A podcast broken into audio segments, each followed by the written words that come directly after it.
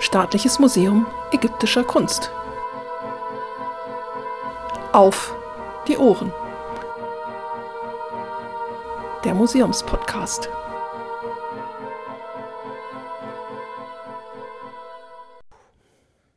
Hallo und herzlich willkommen zu einer neuen Folge im Museumspodcast Auf die Ohren. Wir freuen uns, dass Sie auch heute wieder uns in das Ägyptische Museum in München begleiten möchten. Wir, das sind Roxane Bicker, Leitung der Kulturvermittlung und Arnold Schlüter, Direktor des Museums. In dieser Staffel beschäftigen wir uns mit very important persons, Persönlichkeiten aus dem alten Ägypten. Und heute soll es um einen Herrn gehen, dessen Namen Sie mit Sicherheit schon einmal gehört haben. Imhotep, ein bekannter altägyptischer Name.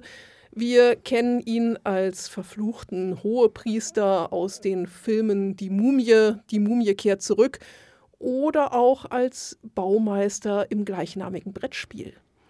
Aber wer war Imhotep denn eigentlich wirklich? In unserem Haus gibt es eine ganz besondere Verbindung zu Imhotep über Professor Dr. Dietrich Wildung, der lange Zeit Direktor des Museums war.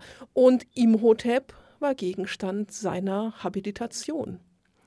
Deswegen Vielleicht deswegen können Sie Imhotep im Museum auch gleich viermal begegnen. Es gibt drei kleine Statuetten im Raum Religion, im Raum Schrift und Text und im Raum Kunsthandwerk und eine Stele im Raum Religion, auf der er auch dargestellt ist. Fangen wir mal mit den drei kleinen Statuen aus Bronze an, würde ich sagen. Wir stehen hier vor drei Statuen, circa 13 bis 15 Zentimeter hoch, die sich einander auffällig gleichen. Wir sehen einen auf einem Hocker sitzenden Mann mit einer engen Kappe auf dem Kopf, der auf dem Oberschenkel eine aufgerollte Papyrusrolle hält. Die Statuen stammen alle aus der Spätzeit, etwa zwischen 600 und 400 vor Christus. Und das ist schon ein erster ganz wichtiger Punkt. Damit sind wir nämlich über 2000 Jahre nach der angenommenen Lebenszeit von Imhotep selber. Das kann man also wahrlich nicht mehr als zeitgenössische Quelle bezeichnen. Aber das ist auch ein ganz anderer Hinweis, den du gerade gegeben hast. Imhotep kennen wir nämlich als historische Persönlichkeit. Und in dieser Art als ähm, spätzeitliche Bronzestatuen hat man eigentlich nur Götter dargestellt. Die Stele im Raum Religion ist eine kleine, aus Kalkstein gefertigte Stele, auf der ist auf der einen Seite Imhotep dargestellt, ihm gegenüber steht ein anderer berühmter Mann, ebenso eine historische Persönlichkeit, Amenophis, Sohn des Hapu. Beide waren Architekten und wurden zunächst als Weise verehrt und später vergöttlicht. Die Bronzestatuetten des Imhotep kennen wir in einer sehr großen Anzahl. In ihrer Erscheinung sind sie, wie schon erwähnt, immer sehr ähnlich. Charakteristisch ist diese schon erwähnte eng anliegende Kappe, die wir in ähnlicher Weise auch vom Schöpfer und Handwerker Gott Ptach her kennen. Oft tragen diese Figuren auf ihrer Basis eine Inschrift, ähm, häufig einen Stifternamen. Das heißt, es wird davon ausgegangen, dass diese Statuetten als Gaben, als Opfer in ein Heiligtum, in dem eben Imhotep besondere Verehrung fand, äh, gegeben worden sind. Das ist ganz ähnlich zu den Götterbronzen der Spätzeit, die wir ja auch in ganz großer Anzahl kennen, wo man eben sich eine ähnliche Verwendung vorstellen kann. Auf dem Papyrus, den Imhotep auf den Beinen hält, es gibt ein paar Varianten zu, in welcher Art und Weise er das äh, auf dem Schoß trägt, findet sich häufig eine auch standardisierte Inschrift. Da heißt es Wasser aus dem Näpfchen eines jeden Schreibers für deinen K. Imhotep. Das ist eine Widmungsformel von Schreibern, bei denen er also hohes äh, Ansehen genossen hat, er also Imhotep. Und man schließt ja aus solchen Erwähnungen auch, auf den Brauch oder die Sitte, dass ein Schreiber zu Beginn seines Werkes immer einen Tropfen Tinte tatsächlich zu Ehren des Imhotep äh, verspritzt hat, vergossen hat, wie auch immer. Eine kleine Opfergabe. Eine genau. kleine Opfergabe, genau. Der Name des Imhotep, Ii-Emhetep heißt es altägyptisch, der in Frieden kommt, ist erstmals auf einer Statue überliefert, zweieinhalbtausend Jahre älter als die Bronzestatuetten. Die Inschrift, der Name steht auf der Basis einer Statue, von der nur noch die Füße erhalten sind. Und sie ist dem König Djoser zuzuordnen, dem ersten Herrscher der dritten Dynastie des Alten Reiches um 2700 vor Christus. Djoser ist der Inhaber der berühmten Stufenpyramide von Saqqara, des ersten großen Steinbaus, vor allem auch in Ägypten, in deren Bezirk diese Statuenbasis gefunden wurde. In der Inschrift, wo Imhotep namentlich genannt wird, wird er als Oberbaumeister betitelt. man geht davon aus, dass er der führende Architekt bei der Errichtung der Stufenpyramide von Saqqara war. Es gibt ja da so ein paar Probleme, beziehungsweise dieses Stück, auch wenn dann nur die Füße erhalten sind, äh, ist eben ein ganz wichtiges Stück, weil man ja bis man dieses Statuenbruchstück gefunden hat, die, tatsächlich die Frage nicht beantworten konnte, ob Imhotep überhaupt eine historische Persönlichkeit ist. Ähm, es gab eben diese Quellen aus der vor allen Dingen Spätzeit, man hatte aber Imhotep als historische Persönlichkeit nicht greifen können und äh, deswegen ist das so ein ganz außergewöhnlicher Beleg.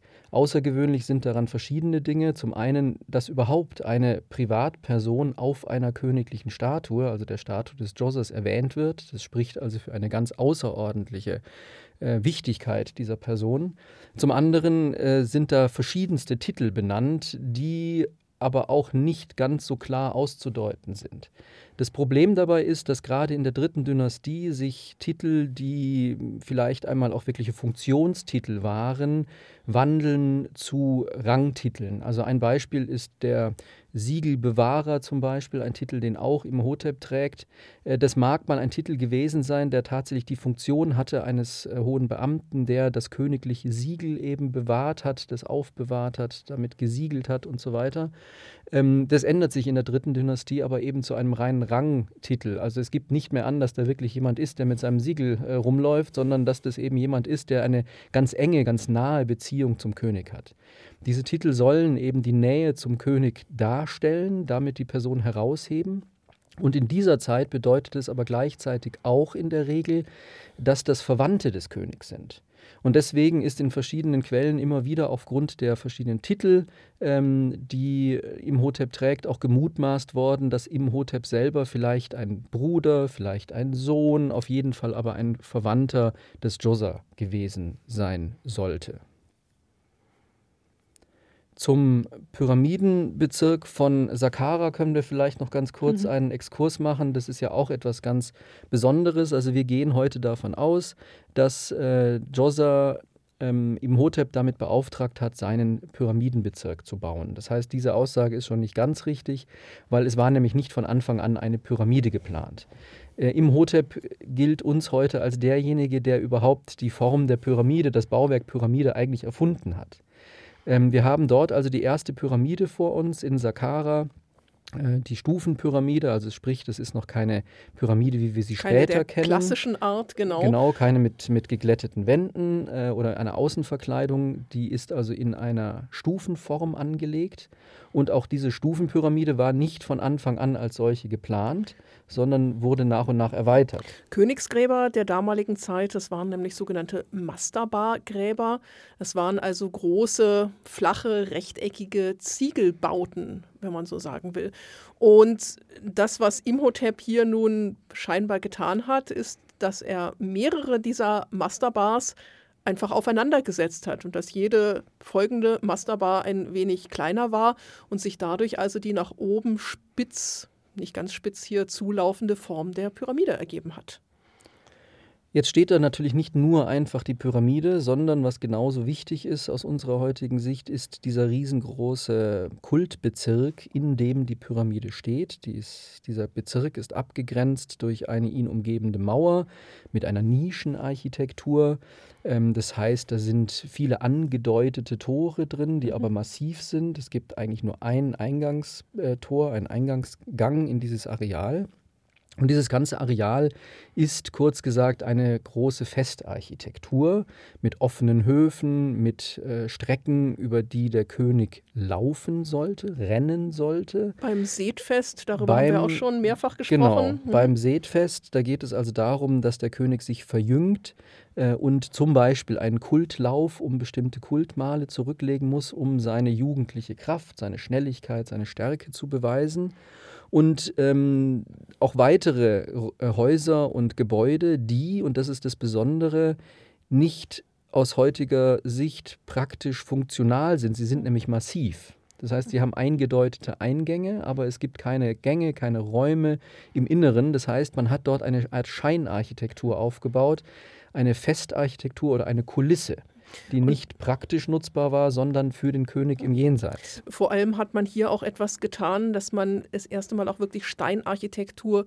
für die Ewigkeit geschaffen hat. Die Pyramide ist aus Stein hergestellt, vorher waren es eben Ziegelbauten und auch diese ganze Umgebungsarchitektur, dieser ganze Pyramidenbezirk greift teilweise Bauformen aus organischen Materialien auf, setzt sie aber in Steinarchitektur um. Und es gibt nicht nur diese oberirdische Architektur, sondern es gibt unterirdische Gänge, die auch mit großen Reliefs geschmückt sind und auch hier hat man vergängliche Materialien in dauerhaften Materialien umgesetzt. So hat man nämlich zum Beispiel Flechtmatten, mit denen man wohl sonst Wände dekoriert hat, hier in Fayencekacheln, in so richtig schön grün-bläulichen Fayencekacheln umgesetzt. Und wenn Sie bei uns im Museum in den Raum Kunsthandwerk hineingehen, dann können Sie auch dort diese Fayencekachelmatten-Architektur sehen. Nun ist äh, Imhotep noch in einer zweiten Quelle äh, belegt. Ähm, es gibt ein Graffito in dem Pyramidenbezirk des Seremchet. Ähm, man geht deswegen davon aus, dass Imhotep möglicherweise den Djoser auch überlebt hat mhm. und auch unter seinem Nachfolger noch Architekt war und auch diesen zweiten Pyramidenbezirk begonnen hat. Der ist allerdings nicht vollendet, also weder existiert ein großer Bezirk, ein Umfassungsbereich, noch ist die Pyramide vollendet worden. Was wir aber sehen können, ist, dass hier eben diese Idee der Pyramide fortgesetzt wird, auch äh, bautechnisch verändert wird.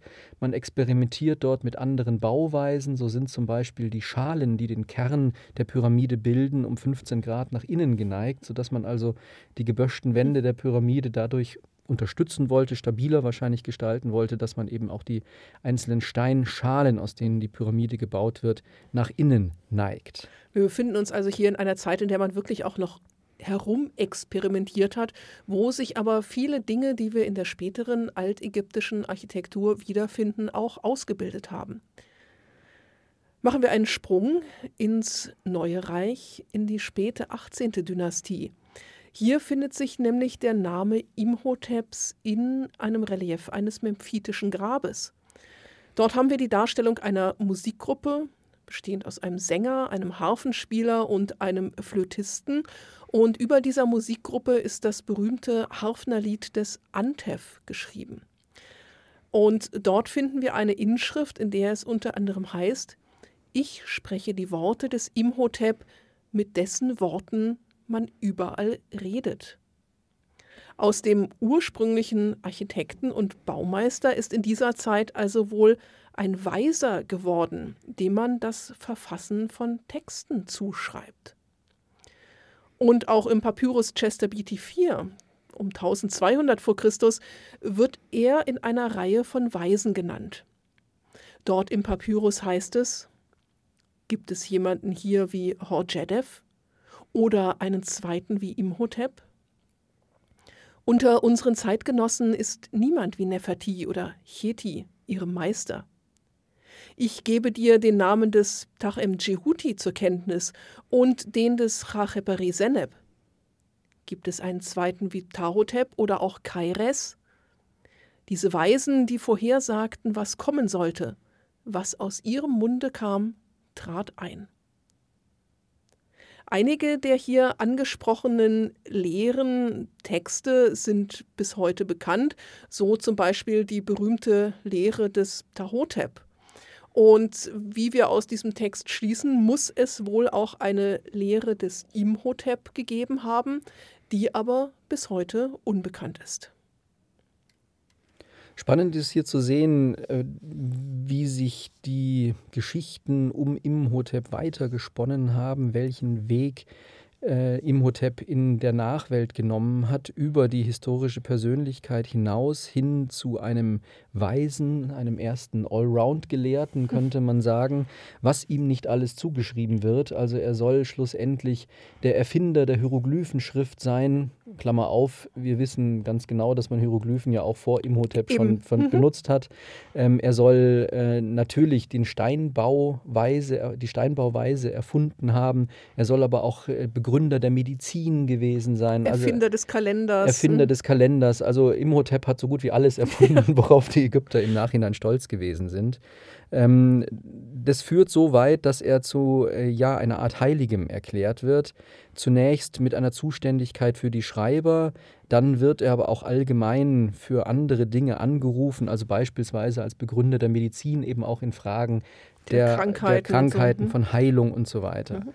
Ähm, eine Karriere, die sich aus heutiger Sicht vielleicht manche Influencerinnen wünschen würden. Mhm. Ähm, das heißt, seine ursprüngliche Menschlichkeit, äh, jemand, der eine besondere Persönlichkeit war, aber natürlich eine historische Persönlichkeit, einer aus der Königsfamilie, eine, ein, ein Mensch eben, macht ihn äh, zu etwas, was dann tatsächlich vergöttlicht wird. Also er wird zu einem Gott erklärt und wird als solcher eben auch angesprochen. Ja, es macht ihn vielleicht auch leichter zugänglich, ne? denn das war mal einer von uns und schaut, was er erreicht hat. Man kann ihn also bewundern, aber gleichzeitig hat er auch diese göttliche Aura um sich und es macht ihn ansprechbarer als die etwas ferneren Götter, zu denen man jetzt nicht so die direkte persönliche äh, Beziehung hat. In der Ptolemäerzeit ab 300 vor Christus bis um die Zeitenwende wird Imhotep im Bereich seines Wirkens, also im Umfeld Saqqara, Memphis, sogar zu einer richtig eigenständigen Gottheit. Aus der Ptolemäerzeit gibt es eine ganze Reihe von Stelen, wo er in einer Reihe mit anderen Gottheiten auftritt, in der gleichen Ikonografie wie in den Statuetten. Das heißt also in menschlicher Gestalt, mit dieser eng anliegenden Kappe, bekleidet mit einem Schurz und in der einen Hand trägt er ein Anchzeichen, in der anderen Hand ein Waszepter. Beides Dinge, die sonst nur Götter in der Hand tragen. Von dort aus, vom Bereich des Deltas, verbreitet sich seine Verehrung bald über ganz Ägypten. Hausaltäre gibt es, unsere Stele im Raum Religion datiert auch in diese Ptolemäerzeit, sie diente wohl auch dem Schutz oder dem Segen eines Hauses. Ganz klar. Er als Architekt war mit Sicherheit auch für den Zustand eines Hauses verantwortlich. Oftmals, du hast es gerade schon gesagt, wandte man sich auch in Krankheitsdingen an Imhotep und scheinbar erfolgreich, denn das brachte ihm dann noch zusätzlich den Ruf eines Arztes und eines Heilgottes ein. Imhotep, der die Bitten der Hilfesuchenden erhört so heißt es dann manchmal. Und in dieser Zeit gibt es auch winzige Fayence-Amulette in Imhotep-Gestalt, also sitzend auf einem Hocker mit seiner Papyrusrolle auf dem Schoß. Ein Rätsel, das bis heute nicht gelöst ist, ist die Frage, wo genau sich ähm, dieses Heiligtum für Imhotep in Saqqara befunden hat. Und, Oder auch sein Grab. Genau, und die größte Frage ist immer noch, wo ist denn sein Grab? Denn dieses ist tatsächlich bis heute nicht gefunden worden. Ähm, es wird mit einiger Sicherheit in der Nähe auch des Djoser-Komplexes liegen äh, müssen. Wir wissen allerdings bereits aus antiken Quellen, dass dieses Grab bereits in der Antike wohl geplündert bzw. gestört oder zerstört worden ist. Nichtsdestotrotz hat man natürlich die Hoffnung, heute durch archäologische Grabungen irgendwann auch noch das Grab des berühmten Imhotep zu finden. Ansonsten gibt es äh, Heiligtümer des Imhotep an anderen Orten, beispielsweise im Tempel von Karnak. Äh, nördlich des großen Ammon-Tempels liegt ein Tach-Tempel und dort ist eine Triade dargestellt, also eine Götterfamilie aus drei Göttern, nämlich Tach selber, Hathor und Imhotep. Auf der Rückwand dieses Tempels, das wiederum ursprünglich die Rückwand einer angebauten Kapelle war, findet sich eine weitere Triade. Wobei eigentlich ist es schon gar keine Triade mehr. Es sind nämlich vier Gottheiten, die hier gezeigt werden. Wiederum Tach als der Vatergott, Hathor als die Muttergöttin und der dritte Teil der Triade, das ist dann immer das männliche Götterkind. Das sind nun hier auf dieser Rückwand Imhotep und erneut Amenophis, Sohn des Hapu. Letzterer ist erkennbar an einem langen Gewand, das er trägt, also kein einfacher Schurz, sondern ein Gewand, das bis zu den Knöcheln herunterreicht. Er hält eine Schreiberpalette in der Hand, in der anderen eine Papyrusrolle und auch ein göttliches Anchzeichen. Im nördlichen Bereich des Westhofes von Tutmosis III. finden wir die Darstellung eines Ptolemäerkönigs vor Tach und zwischen ihm und dem König ist auch wieder eine Darstellung von Imhotep und Amenophis, Sohn des Hapu, die hier also auch wieder als Doppelgötterpaar auftreten. Was verbindet die beiden nun? Ähm, Amenophis, Sohn des Hapu, war genauso wie Imhotep eben hauptsächlich zunächst einmal Baumeister. Auch er ist zunächst eine historische Persönlichkeit. Äh, von ihm gibt es verschiedene Statuen, vor allen Dingen Schreiberstatuen, also Statuen, in denen er mit untergeschlagenen Beinen in der Schreiberhaltung sitzend dargestellt ist. Von ihm kennen wir tatsächlich auch das Grab in Theben West, ganz in der Nähe auch seiner Wirkungsstätte, denn Amenophis III. ist derjenige gewesen, dessen Tempel, der berühmte Amenophis III-Tempel hinter den Memnons-Kolossen, den sogenannten Memnons-Kolossen, die eben mit Memnon eigentlich nichts zu tun haben, sondern äh, eben Statuen Amenophis III. sind. Ähm, diesen Tempel hat äh, Amenophis Sohn des Hapo hauptverantwortlich gebaut und war eben damit auch zum Beispiel für den Transport und das Versetzen der Memnons-Kolosse zuständig und auch der weiteren Kolosse, die sich ja in diesem Tempel äh, hinten noch befunden haben vor den jeweiligen Pylonen. Beides waren also Baumeister und Architekten. Warum ist nun denen eine solche Verehrung zugute geworden? Nun, in diesem Berufsstand vereinen sich einerseits künstlerische Fähigkeiten, man muss sich also etwas ausdenken, man muss etwas kreieren, etwas schaffen, aber zur Betreuung einer Baustelle braucht es natürlich auch Organisation. Das heißt, Kunst und äh, Organisation, Verwaltung ist in diesem Berufsstand vereint und vielleicht hat es deswegen zu einem so, so hohen Ansehen im alten Ägypten geführt. Auch im Tempel von Del Bacheri sind Amenophis Sohn des Hapu und Imhotep präsent, wiederum in einer in der ptolemäischen Zeit hineingehauenen Nische. Dort sind sie nämlich beim Verrichten von Kulthandlungen gezeigt. Und auch im Hathor-Tempel von der El Medine treten beide auf und hier werden ihnen jeweils auch zwei Göttinnen an die Seite gestellt, also Götterfrauen, wo sie dann jetzt als männlich-weibliches Paar dargestellt werden. Imhotep wird mit einer Göttin Cheredu Anch zusammengebracht. Das ist nicht seine wirkliche Ehefrau, über seine Familie weiß man nichts. Es ist also eine fiktive Gemahlin, wenn man so sagen will. Cheredu Anch, das können wir auch übersetzen, diesen Namen. Das heißt nämlich, das Kind lebt. Und das ist ein weiterer Hinweis auch auf die Fähigkeiten des Imhotep. Er wird nämlich oftmals auch angerufen, nicht nur in Heildingen, sondern auch wenn es um das Kinderkriegen geht. Er war also dann auch eine Art Fruchtbarkeitsgott. Im Edfu-Tempel im westlichen Tempelumgang gibt es eine weitere Szene, wo Imhotep dasteht und mit einer Papyrusrolle in den Händen einen Ritualtext zu einem Opfer vorliest. Das ist auch eine ganz spannende Szene. Ähm, in dieser Szene taucht ein Priester auf, der ein Nilpferd zerlegt. Da geht es um die äh, Vernichtung des Götterfeindes. Ja, es ist allerdings kein echtes Nilpferd. Das wäre vielleicht in einem solchen Ritual sehr schwer zu zerlegen gewesen. Äh, der Text gibt an, es ist ein Nilpferd aus Kuchenteig. Wichtig für uns ist, dass äh, tatsächlich Imhotep dort zum äh, demjenigen wird, der dieses Ritual eben auf textlicher Ebene begleitet, einleitet, die Handlungen verliest dort. Und an anderer Stelle im Tempel heißt es, dass er Edfu geplant hat. Also Edfu sei nach einem Plan gebaut worden, den Imhotep sich erdacht hat. Äh, bemerkenswert. Es sind äh, lange da, 2000 Jahre dazwischen. Weil ne? da so ein paar Jahre dazwischen äh, mhm. liegen, richtig.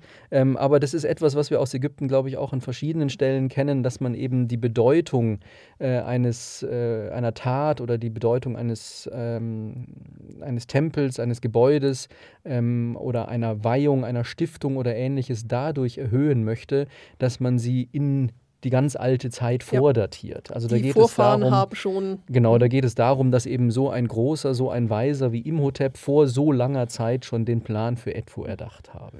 Ja. Gehen wir noch ein Stückchen weiter nach Süden im Tempel von Philae, der große berühmte Isis-Tempel. Dort finden wir vor dem ersten Pylon hinter der rechten Kolonnade auch ein Heiligtum für Imhotep. Dort wird es wohl auch einen lebhaften Kult gegeben haben, da sich im Heiligtum unter anderem eine ganze Reihe von Besucher-Graffiti erhalten haben. Der Isis-Tempel wurde von Ptolemaios dem Fünften und seiner Ehefrau Kleopatra II. gestiftet.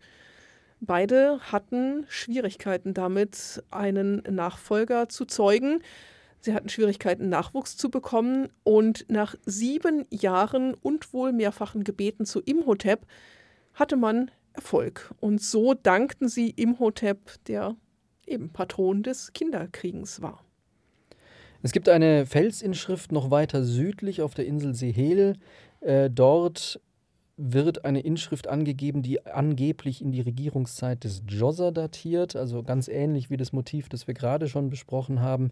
Sie ist aber eben in Ptolemäerzeitlichen Hieroglyphen geschrieben, also auch hier diese Frühdatierung des Textes. Es geht darum, dass äh, es sieben Jahre ohne Nilflut gegeben haben soll. Dadurch entstand in Ägypten eine große Hungersnot und der König holte sich wiederum Rat bei Imhotep, der auf die gute Idee kam, dass man möglicherweise den Kult der Kataraktengottheiten vernachlässigt habe, die dann sozusagen die Nilflut nicht durchgelassen haben oder die Nilflut verhindert haben.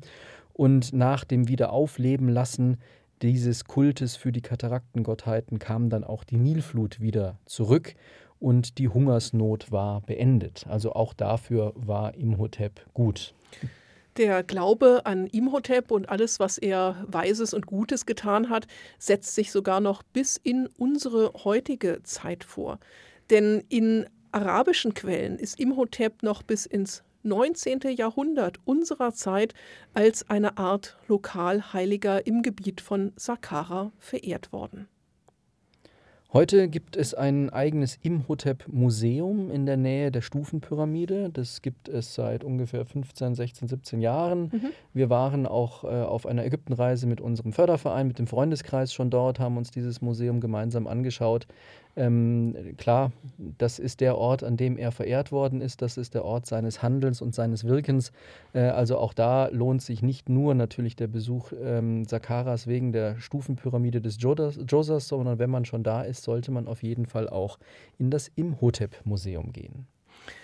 Wir haben also jetzt einen großen Bogen geschlagen von der Zeit des Alten Reiches, von Imhotep als historischem Baumeister bis in unsere heutige Zeit, wo man seiner immer noch gedenkt.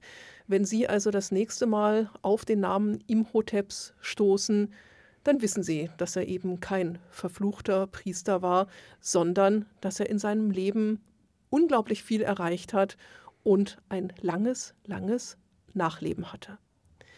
In diesem Sinne freuen wir uns, wenn Sie sich Imhotep im Museum selbst anschauen und wir sagen Tschüss, vielen Dank, bis zum nächsten Mal. Auf die Ohren. Thank you.